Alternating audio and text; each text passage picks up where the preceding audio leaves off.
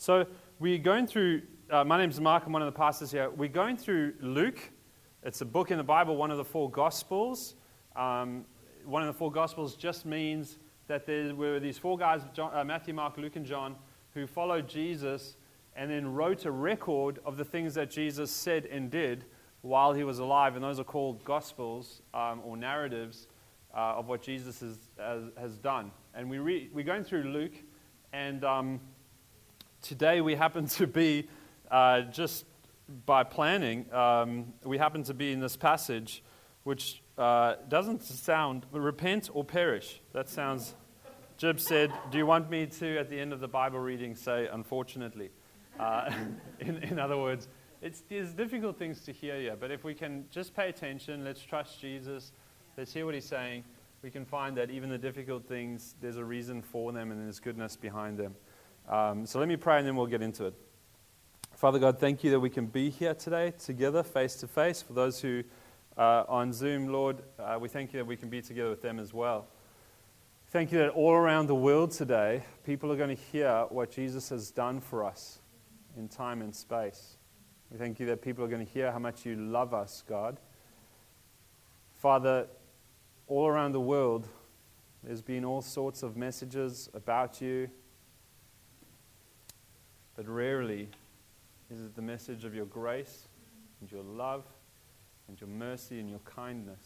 We pray today people would hear that and they'd discover how wonderful you are to us and the good news of Jesus. Please help us this morning to have a wonderful time of fellowship and to see how there's goodness in a passage that says, Repent or perish. In your precious and wonderful name. Amen.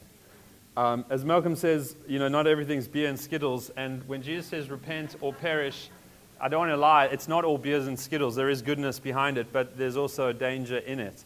And so we're just going to see what he says. We have this um, strange and confused view of suffering. If someone, um, sometimes if someone bad, in our view, suffers, we think, oh, that's, they got what they deserve. They had that coming, right? You, maybe you don't say that, but maybe you feel that. Has there ever been any bit of you that was uh, a little bit happy when someone uh, who you deemed bad suffered a little bit? No? Am I the only one? All right. Well, I'll preach to myself this morning. And then when someone good suffers, we get confused. Um, they're a good person. How come they're suffering? They don't deserve this. And, and we feel that it's unfair. If we, if, we're, um, if we believe that there is a God, then we'd say, how can a good God allow suffering? If we don't believe there's a God, we just don't understand uh, suffering. How come bad things happen to good people? Um, and these passages are brought to Jesus. The, these, uh, this group brings this first thing. Oh, were the Galileans, um, it, was their blood mixed with their sacrifices? The Gal- Galileans were coming to sacrifice to God and the, uh, the Romans got a hold of them and uh, slaughtered some of them. And the Pharisees are trying to take an arrogant point of view to go, oh, there was something, God was standing against the Galileans, that's why they suffered, hey. Um, and Jesus goes, uh, he brings up a natural one, something, a, a, a tower fell on, a, a, dam wall fell on 18 people and killed them. It's just a natural disaster. And Jesus says, Jesus is making this point. Uh, whether it's by the hand of man or whether it's by a natural disaster, don't assume that it's God who's behind it.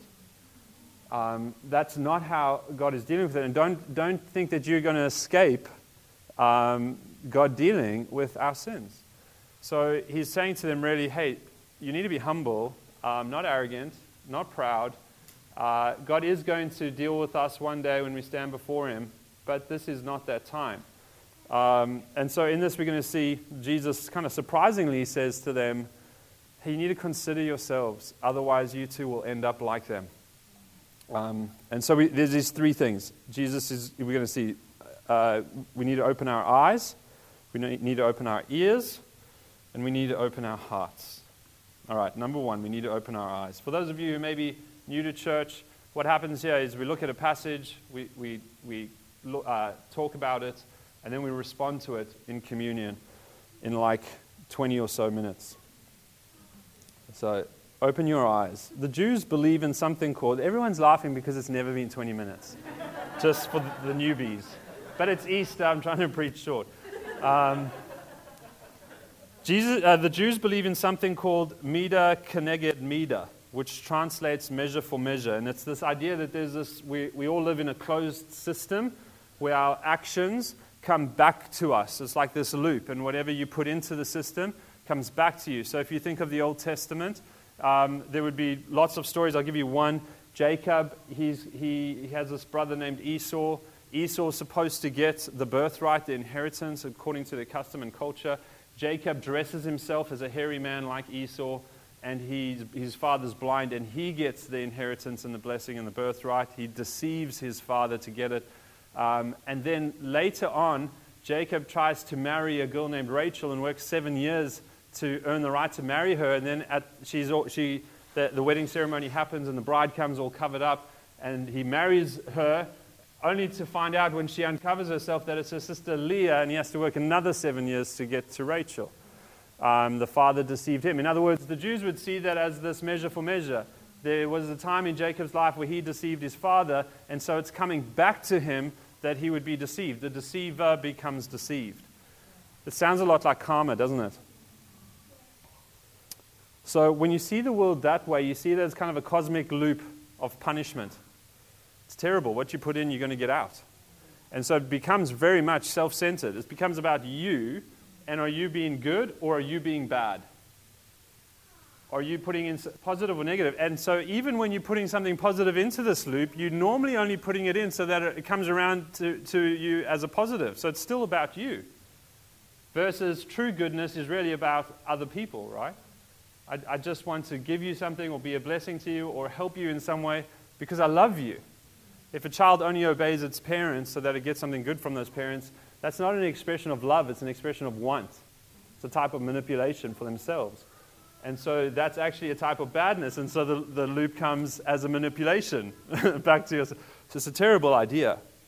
And just to kind of say, Jesus doesn't believe in this measure for measure. He doesn't teach it at all. Jesus is going to teach, I'll just give you the end already. Jesus is going to teach that you don't get what you deserve you get goodness and grace and mercy. So it's free.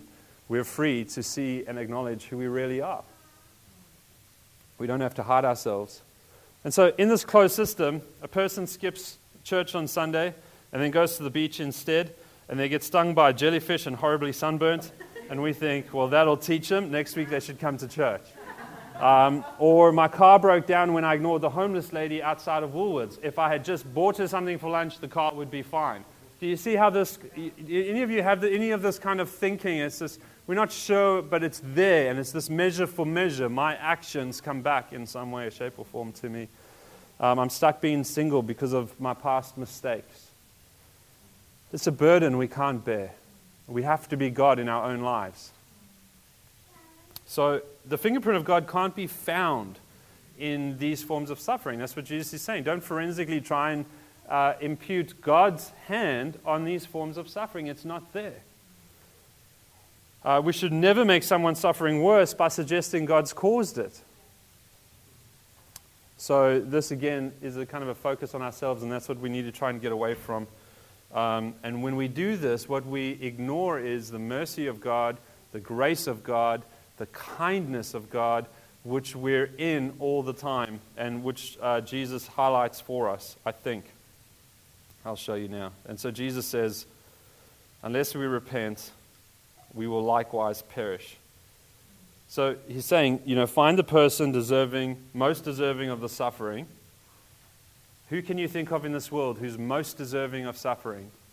Think about them. Think about why they're the most deserving of suffering. And then Jesus says, You're no better than them.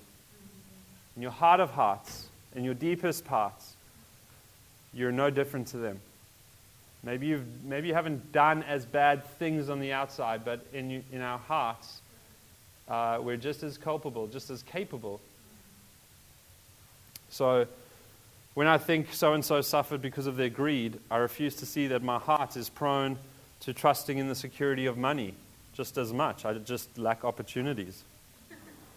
When I think that so and so suffered because of their immoral lifestyle, I refuse to see that my heart has the exact same disease of lust coursing through it. I think they're worse than I am. When I think that so and so suffered because they're full of hate and bitterness, I refuse to see that my heart is a warehouse of prejudices and preferences. When I think that so and so may have suffered because they are violent and wicked, I refuse to see that my heart has murdered brothers and sisters a thousand times with anger and unforgiveness. Maybe I haven't picked up a knife or a closed fist, but I have in my heart held things against people. When I think that so and so suffered because they selfishly devoted themselves to pleasure, I refuse to see that my heart eagerly desires to fill my life with comfort and ease. Jesus' point is that he wants us to open our eyes to the fact that we're w- worse than we think. That in our hearts, if we would admit it, if we would allow ourselves to see inside, that, that we're no better than those we think uh, they get what they deserve. And then we might naturally come to this question, which is how can a good God allow someone like me to live? If you haven't got to that question yet, then you, you, there's still some room to inspect your heart to see what's really there. Because of guilt and shame, we hide ourselves all the time. In, we hide ourselves in society, we hide ourselves in our families. We always try and present ourselves as best, but we never really go, you know, how you going? Well, I'll tell you how it's going. Just before you said hello to me, I was just thinking, what a douchebag you are. what you might hear is, how you going? Yeah, good. And I'm so glad to be having this coffee with you. Uh, it's so fantastic. My heart's going, I cannot wait for it to be over. We, we, we don't live that way, right? Again, I, I feel that I might just be exposing myself. Um, but we don't live that way. We don't, we don't allow ourselves to see our hearts that way. But really, if we did, if we had the freedom, if we knew we were going to, we were going to be okay, if we could just admit what's really there, we would find that we're worse than we think. So, how could a good God allow someone like me to live? The answer is simple we're experiencing God's kindness. If God were to give us everything that we deserved, if God were to close the loop on our behavior and give us everything back to the degree, the degree that we felt it or thought it or desired it or wanted it, uh, how could He let us live? Because He's kind and He's patient and He's gracious. And He's busy working on our hearts. We need to open up our ears as well. So there was a crowd of 3,000 people who had just seen, like weeks before that, they had just seen Jesus be crucified on the cross. And now there was this news that he was alive and he, had, uh, he has ascended. It, it was just confusing. It's chaos. And 3,000 people were there. And Peter gets up and he preaches about why Jesus died on the cross. And he says to the crowd that they put him there. Let me read you a snippet of it. Um, because after he preaches, 3,000 of them get saved. 3,000 of them become followers of Jesus. Something dramatic happened when Peter was speaking to them. What did he say? Here's a snippet. He says, It shall come to pass that everyone who calls upon the name of the Lord shall be saved. People listen. God publicly endorsed Jesus the Nazarene by doing powerful miracles, wonders, and signs through him, as you well know. But God knew what would happen, and his prearranged plan was carried out when Jesus was betrayed. With the help of lawless Gentiles, you, nailed him to the cross and killed him. This is, G- this is Peter preaching to the crowd. You killed him. None of them had picked up a hammer. None of them picked up a whip. None of them picked up a cross. You killed him. But God uh, released him from the horrors of death and raised him back to life, for death could not keep him in its grip. God raised Jesus from the dead, and, and we are all witnesses of this. Um, now he is exalted to the place of highest honor in heaven at God's right hand, and the Father, as he had promised, gave him the Holy Spirit to pour out upon us just as you see and hear today. And they said to Peter, What do we do? What do we do in response? Here's the summary of what's going on God has always had a plan to save people by reconciling them to himself. Jesus is God's endorsed people saver Jesus saves people by suffering God's wrath against sin and dying in, in a sinner's death. So that's think of a courtroom. Someone goes in and pays the penalty of someone guilty. So there's no longer, the guilty person can no longer uh, be tried because the penalty has been paid, the fine's been paid or whatever. So Jesus has already done that on the cross for, for sinners. And we are the ones, our sins against God, that put Jesus on the cross. Then Jesus was raised to life, victorious over sin and death, and turns to the very people who killed him and offers forgiveness and reconciliation. So, this is what we need to hear is the good news that Jesus is inviting us into a relationship with our Creator, with God. How did I put him on the cross? How did you put him on the cross? Well, when you and I were self centered, when you and I tried to live without God, when you and I felt superior or inferior or discontent or lustful or angry or impatient, or when you and I coveted or lied or deceived or manipulated or sulked. You go like, how's that? How has any of that got to do with God? All right, I'll, I'll, I'll show you just briefly. Re- why does someone steal? Someone steals because they want what they don't have. It means they're unsatisfied, they're unfulfilled, which means there's no trust that God will give them everything that they need for this life, which means that they put themselves and their wants and their desires in, as more important than what God has for them. Right? And so these little things, which we all do, are bigger things because they all only exist because we're unsatisfied, unfulfilled, still have longings, still have desires, still have wants, still have cravings that need to be filled. So when you and I put the opinions of others above God, when we put our own philosophies or arguments or ideas in place of God's, we put ourselves as first importance. When we do these things, we join the crowd, and the crowd stood there and said, Crucify him. And we join them and we say, Crucify him, crucify Jesus. Put him away. Why would we want Jesus crucified? Because before we get the good news, we get this bad news that Jesus is like repent or perish. Who wants to hear that? Who wants to have a friend that before they tell you about all the good news, they're like, hey man, you're in real strife. Hey man, and who wants a friend that can see all the way down into your heart? Hey man, you know that like anger you have towards, no, what are you talking about? Hey man, I, I know your heart as well as you do. Probably I know it better because I'm not trying to hide anything. Who wants a friend like that? Put them away, crucify them, get rid of them. Why? Because they see through me, they see into me, they see what I'm like, they see what I've done. I'm exposed. I'm not perfect. There's no one in this room who's perfect. Everyone in this room is lovely, but no one's perfect. But it's the way that Jesus was able to say through his cross, he's able to say, and this is, uh, come to me, all who are weary, all who are burdened Come to me, find rest and forgiveness and reconciliation with your Father. Oftentimes in our culture, secular people think that uh, religion wants something from them. People avoid religion or Christianity because uh, a lot of secular people have had terrible examples shown to them of what God is like, and they think that coming to God, uh, God wants something from them. What they don't understand is uh, coming to faith in Jesus is God offering us everything. He's offering us life, forgiveness, reconciliation. It's what God wants for us, not from us. Thirdly, we need to open our hearts. So even while our lives shout, crucify him, Jesus, is on, Jesus was on the cross and praying, Father, forgive them. So when you turn to God for forgiveness, you're only joining Jesus' longing. You know, when you try and make peace with an enemy and you have to beg and you have to kind of, how low can you go? And you have to kind of, you know, I don't know, I don't know if you're like me. I'm, I'm a, uh, sometimes I'm terrible at forgiveness. And sometimes if someone says sorry quickly because they're not as terrible as I am and they, they they're just not going to live with guilt and shame, and they just want to say sorry. They're humble enough to do that. And I think, oh, I don't think you've felt it long enough. I don't think you're yet sorry enough. Just feel your shame a little longer.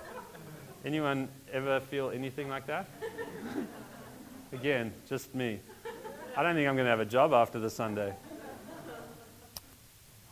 But that's not what God is like at all. When we turn to God for forgiveness, when we see our need for Him and we turn to Him, we find in him someone who's longing far more than us to give forgiveness. He's not going, Well, I don't think you've lived with guilt and shame enough. I don't think you've gone down on your knees low enough. We'll find as we walk with him, we might go more and more to our knees. We might walk with him for, for 10 years. And we go, Oh my goodness, I'm so much worse than I thought I was. He goes, I know. You didn't need to know then. You can know that now. Oh, God, how could you have uh, saved me? Look at what I was like. I know, but you didn't need to know then. You just needed to know my love. You just, just needed to know that I wanted to forgive. And we find in Jesus is a friend who longs far more than us for our forgiveness and reconciliation. So let's look into the fig tree one last time and we'll, land it. So we look at this fig tree, and this, the owner comes in and he finds a fig tree uh, that's fruitless, right? So the fig tree, Jesus tells parables as symbolic. This is this meal that we're going to have, this communion that we're going to have together. It's symbolic of something, right? This is a terrible party if this is the actual thing. Uh, it's just a, or as Chris would say, we, this is a wee party. Uh, this is a sim- symbol of something much greater. Jesus tells parables as a picture of something else. What's the fig tree?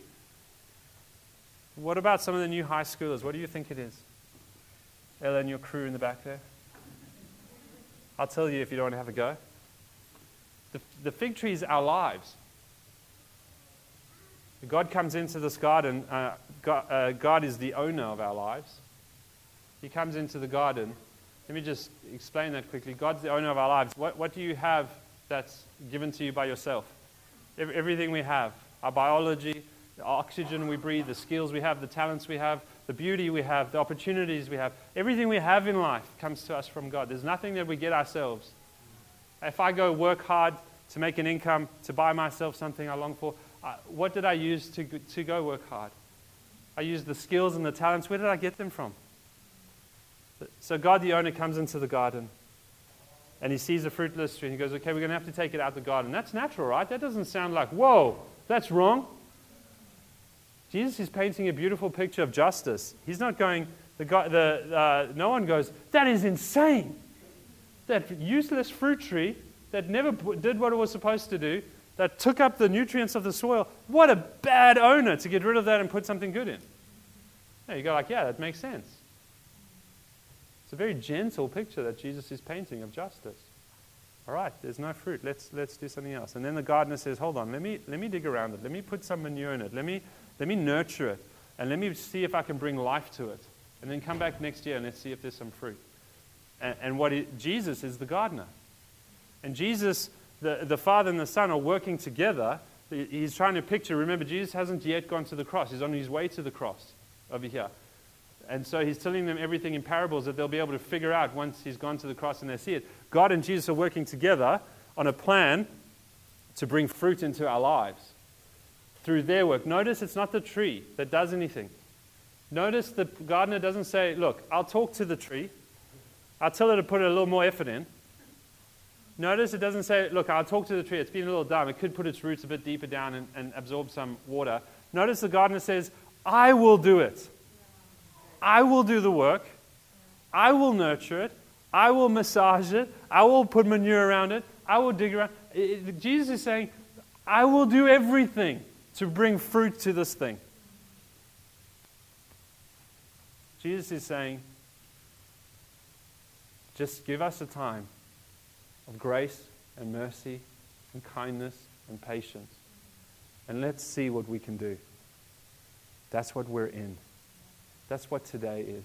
One day Jesus is going to return to this world, and Jesus said, you know, uh, repent or perish. One day we're going to find out that we're far worse than we thought. And that day will be over. The, the owner of the garden will be back. But we're in, we're in pictorially in this, in this picture of this, just let's give it a year, let's give it another time. We're in that time. We're in that, that's what history is doing. History is moving towards the return of Christ. This can't be what life is like. Suffering is not normal. Broken relationships are not normal.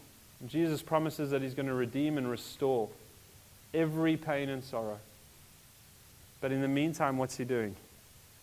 He's giving our hearts an opportunity to repent, to, to uh, come into a reconciled relationship with God. What is repentance?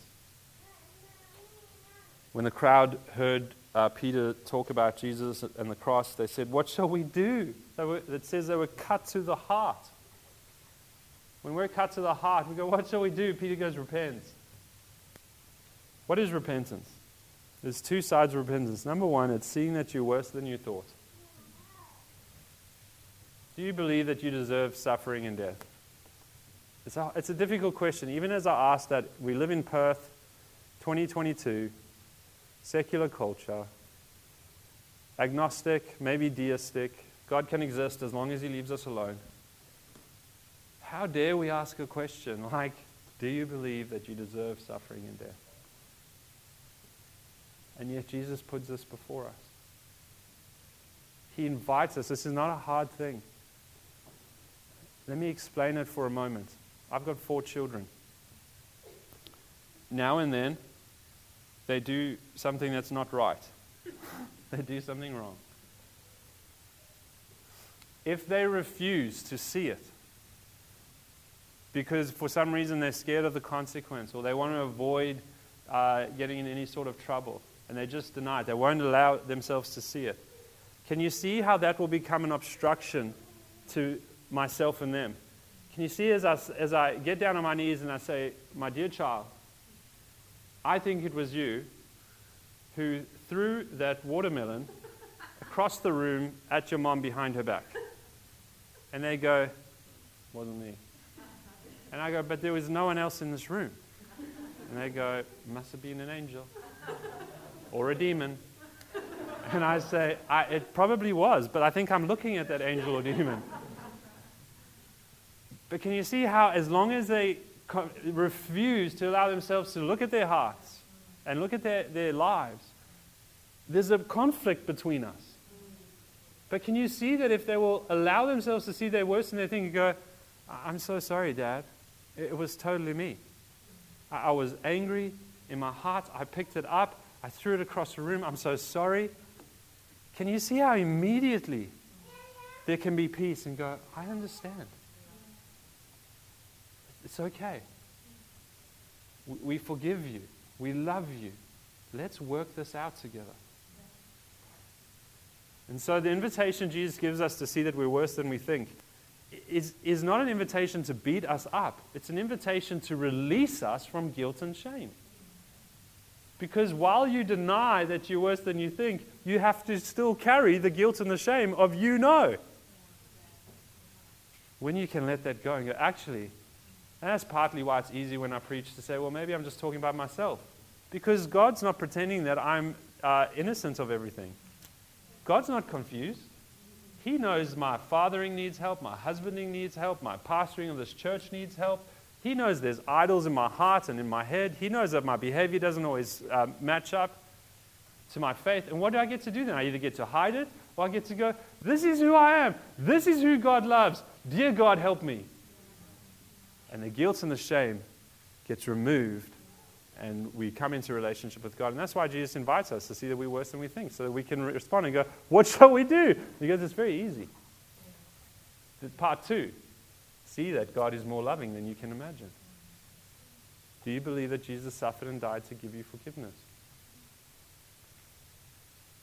And the two come together, that's what repentance is. The two coming together to turn away from all our guilt and shame, to turn away from all these things that we hide in our hearts and our heads, to turn away from all of the trying to be good enough, to try to get satisfied in things, to try to get fulfilled in things, to try pursue things that promise that they'll give our lives meaning and then they don't and they disappoint us and we feel crushed again, to turn away from that and turn to a loving creator who says, I'll do everything and anything to bring peace to our relationship. But Meet me there as I, as this and Josh gets ready to take us into communion. I'll give you one more picture. Jesus gives, tells the story of this, this son who, who runs away from home with all of his inheritance. He leaves home with his inheritance. And his life falls apart. He pursues everything that, that he thinks is going to give him pleasure and meaning and identity. He pursues it all. But none of it actually gives him that identity and meaning and he ends up in a pigsty eating leftovers from the pigs. And that's Jesus' way of telling the story of like, because he's telling it to Jews, there could be nothing worse to a Jew than eating the scraps of what pigs didn't eat. That's like the lowest of the low. So, what, what's the lowest of the low in our society? And, and maybe let's not say it in case it's offensive to someone else in this room. But whatever's the lowest of the low in our society, that's where, the, that's where they got to. And Jesus is basically saying, man, when you try and live without God, it's not going to go well. No matter what you pursue, it will never, ever be able to give you satisfi- uh, satisfaction, fulfillment, and meaning. It might last for a while, but it will never last for an eternity. And, and the son turns back and decides that he'd rather go be a, a servant in his father's house than uh, eating pigs' leftovers. And so he gets back, and the surprise to everyone, because really he should come in and he should be rejected. Because he's taken his inheritance and he's gone and, and wasted it, spent it. He's been the fruitless fig. He's tried to live without God. He really, there should be some major consequence for him. The surprising thing in Jesus' story is this the Father is waiting for his Son. He's eager. He's been longing for the day for his Son to return. He's been standing on the hill every day. When will he come back? And when he sees him, his longing is fulfilled. And he runs to his son. And he holds his son. He embraces him. And he throws a feast. And everyone has a party. And he says, My son has returned. What a shock. Christ died on the cross not to make you feel bad. He died on the cross so that you know that the Father is standing on a hill and He is waiting for you to come back, waiting for you to come home. So He can wrap His arms around you and say, Everyone, all of heaven, the Bible says all of heaven celebrates. The angels celebrate and sing. When one person comes back to the Lord, the Father is so happy to have His sons and His daughters come back into a peace filled relationship with Him reconciliation, sins forgiven on the cross. What do we have to do afterwards? Mark, this news is too good to be true. Surely then afterwards, like part two of the messages, and then you have to. The, then you get to find out as you walk with Him, as you become more like Him, and as He rubs off on you, and as you begin to love what He loves, which is very normal when you walk closely with someone that you love and that you look up to it's very normal to start having them rub off on you a little bit. And you will be changed and you will be transformed. Never mind the work that the Holy Spirit does on us. But it's grace that leads us back to God. Repent or perish.